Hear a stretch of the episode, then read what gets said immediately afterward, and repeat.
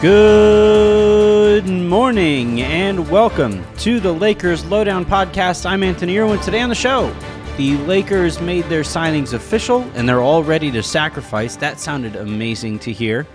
Frank Vogel gets an extension and we're still waiting on how the Lakers are going to fill their last couple roster spots. Let's get to it. What stuck out to me over the course of the last week or so the last few days or so in the Lakers introducing all of their new signings and then players that they traded for, obviously with Russ, and their opening comments is how much everybody is really ready to be a part of the team concept and do what it takes to succeed as a part of that team concept. And look, this is always kind of that age-old debate where you would normally think, yeah, just get the most talented guys and then they'll probably figure it out, and I'm sure that the team will make it work. And at the end of the day, winning cures all. And to a certain extent, there's obviously some value in that, right? Kobe and Shaq famously hated each other, but at the end of the day, they were able to come together and win those three championships despite all that. And yet, those three championships, as magical as they were, you kind of look back on it, and we'll always kind of sit here and say, I wonder what could have been. And I know Shaq has talked about that, and I think Kobe has talked about that. And fitting matters. Caring about your teammate, liking your teammates, and being willing to sacrifice for your teammates, that stuff matters. And so it's going to be really interesting this year where, last year I think Dennis Schroeder was a very talented point guard. I think Montrezl Harrell was a very talented basketball player. I don't think he fits within the construct of the NBA in 2021, but still, he's a very talented player, especially offensively. And then you had guys like KCP and Kyle Kuzma and Alex Caruso, and there were probably better role players on that team than there are on this team.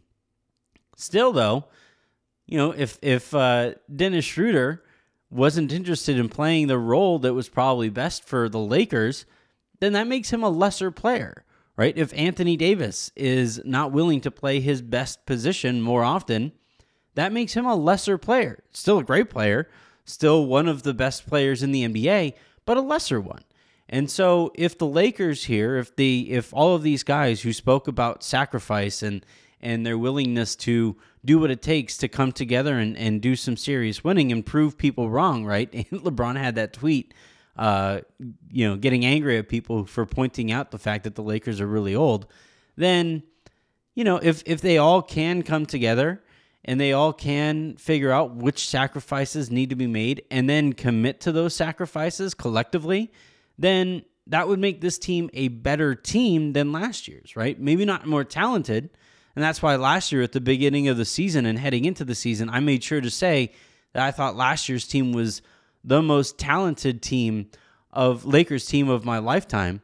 But I made sure to clarify and say that I didn't think this was the best team of my lifetime because we didn't know what that willingness to sacrifice would actually be. And so with this team, we do know, at least right now, given the things that they're saying, that they are willing to sacrifice. And yes, it's very easy to be cynical. I myself and many out there are very cynical people who would say, well, yeah, everybody says the right thing on the first date. Everybody gets dressed up nice and tidy and presents their best foot forward on the first date. Well, do they? Because last year, Dennis Schroeder's introduction was, I'm a starter. I did the whole six-man thing. I'm a starter. And yeah, he was being honest, and that came to fruition. But see where that got him? He's hoping that the Boston Celtics offer him a longer-term deal than the 1 or 2 year deal that they're currently negotiating right now. And so that's where I'm really interested in where this team goes, because this is a team that is very top-heavy, and the role players on this team are a lot more limited than last year's. But if these role players on this team are more willing to commit and be stars in their role, then that would make this team a very good team, maybe one of the best teams in the NBA. And that's what I'm probably most looking forward to this season, just having a group of guys who understand what it takes to be successful and then commit to doing what it takes to be successful. Heading into the weekend, there was some concern about whether the Lakers would extend Frank Vogel or send him into next season as a lame duck coach. Turns out the Lakers did wind up extending Frank Vogel. We still don't know the terms quite yet, which is kind of interesting. And the timing under which they announced the extension was also interesting to me, in that they kind of Friday news dumped it. That tells me maybe this is probably another one-year extension for Vogel, so that he is technically not a lame duck coach. But we'll see where that winds up putting him. He's a championship-level coach, and say what you will about the circumstances under which the Lakers won their championship, he is a very, very good NBA head coach.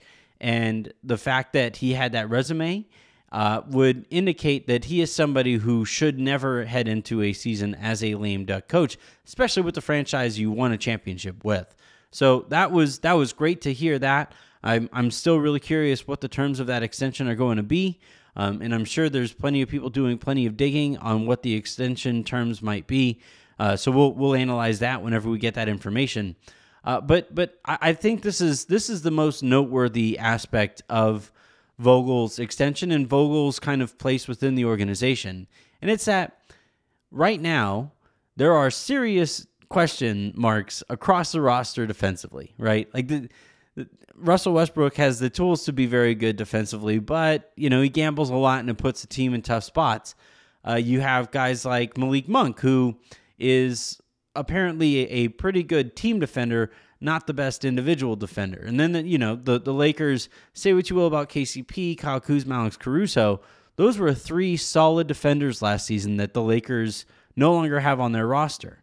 And so if the Lakers defense is going to be some league average, slightly above league average, then it's going to be because Frank Vogel has implemented an outstanding defensive strategy or system, and everybody bought in and was able to execute that system.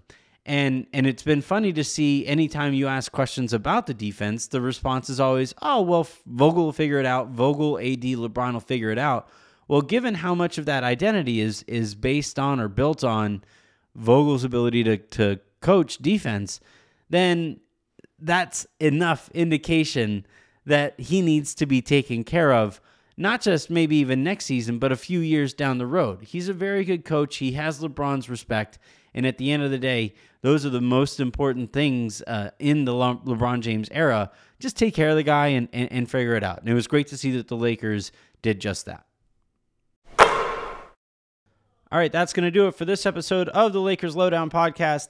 Do want to direct you guys to a few things going on at the website right now on silverscreenandroll.com. And there were great articles written about all of the new signings and new additions to the team.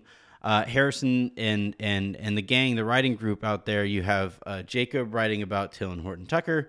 Cooper Halpern wrote about Russell Westbrook. You have Harrison writing about other additions, Donnie McHenry, who just joined up with Silver Screen and Roll. He wrote also about Talen Horton-Tucker. So that is it's a great string of articles asking questions and answering those questions about how these new players are going to fit. So you're going to want to check out each and every one of those. Until tomorrow, I'm Anthony Irwin, saying have a good one.